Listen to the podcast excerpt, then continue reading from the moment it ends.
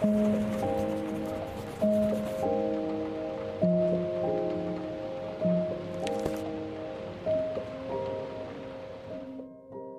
je v živote dôležitý humor?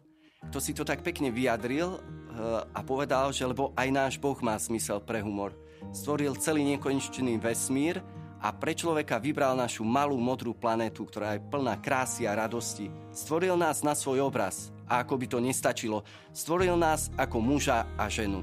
Začal by som takým malým príkladom. K lekárovi prišiel muž, ktorý bol v hlbokej depresii a prosil o pomoc.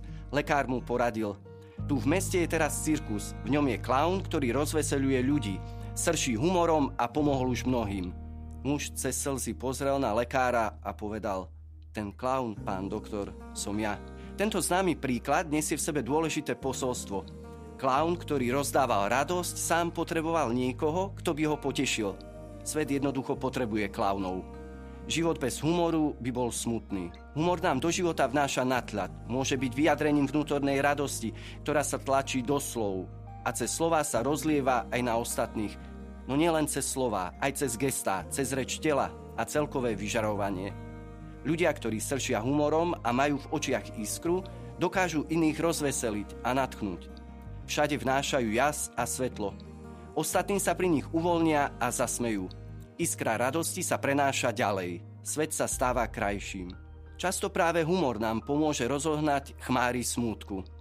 Zdravé je schuti sa zasmiať, nadľahčiť veci, vymaniť sa z problémov, ťažkostí, paradoxov života i zo samého seba. Zmysel pre humor je darom od Boha. Svetci sa radi smiali.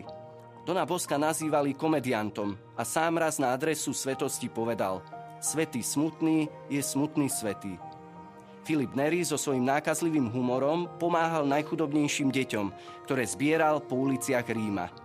Tomáš Morus dokonca žartoval na popravisku, keď si otiahol bradu, aby po nej nesekla sekera, lebo ona sa vraj neprevinila. Vieme, že pápeži Ján Pavol I, Ján Pavol II, Ján 23. šírili okolo seba humor, ktorý dvíhal srdce a uzdravoval. Nehovoriac o terajšom pápežovi Františkovi – Možno ste koncom januára zachytili, ako sa napríklad po jednej generálnej audiencii svätý Otec ospravedlnil mladomanželom a chorým, že nemôže ako zvyčajne prísť priamo medzi nich. Ako vysvetlil, príčinou bola bolesť pravej nohy, ktorá mu stiažovala chôdzu. Upresnil, že trpí zápalom koleného väzu. V tejto súvislosti 85-ročný pápež zažartoval. Ide o prechodnú záležitosť. Hovoria, že sa to stáva starým ľuďom. Neviem teda, prečo sa to prihodilo mne. Keď sa človek stretne s Bohom, keď v pokore príjme sám seba so všetkými svojimi darmi, ale aj limitmi a slabostiami, má zmysel pre humor a smeje sa rád. Jeho smiech naplňa radosťou, je výrazom vnútornej slobody a spontánnosti, vie si vystreliť aj sám zo seba. Ide o radosť, ktorá vyslobodzuje iných spod ťažoby a smútku. Minule, keď som sa bol prejsť, v parku na lavičke sa hlučne a drsne zabávala skupina mladých. Zosmiešňovali sa navzájom aj okolo idúcich. Podľa mňa nešlo o pravý, pravdivý humor. Skutočný humor nie je deštrukčný. Keby sme si pomohli obrazom z evanieliového podobenstva, humor, ktorý zraňuje, zosmiešňuje a ubližuje, je kúkoľom. Sme však povolaní pestovať humor pšenicu, ktorý ľudí síti a spája – Smiech, kde sa my sami staviame do stredu pozornosti, kde iných ponižujeme, ironizujeme, odráža náš egoizmus. Páter Milan Bubák v jednej zo svojich duchovných obnov o humore v živote kresťana hovorí Všetci dobrí komici majú spoločnú jednu vec. Sú schopní dotknúť sa srdc svojich poslucháčov. Poskytujú pocit nádeje. V tradičných kultúrach vtipkári a komici zaujímali vysoký sociálny status, hneď vedľa kňazov.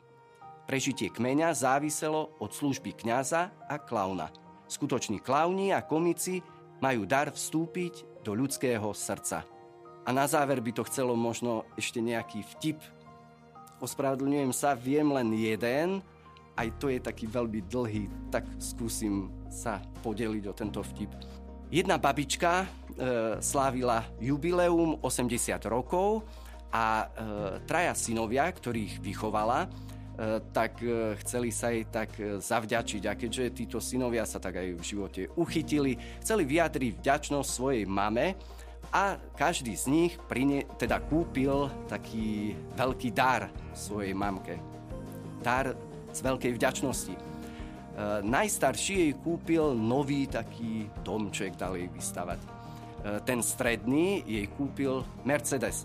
A najmladší jej zohnal takého špeciálneho papagája, ktorý celé roky e, bol v jednom kláštore, kde ho vycvičili a naučili hovoriť celú Bibliu. Stačilo povedať len názov knihy biblickej a kapitolu a papagaj spustil.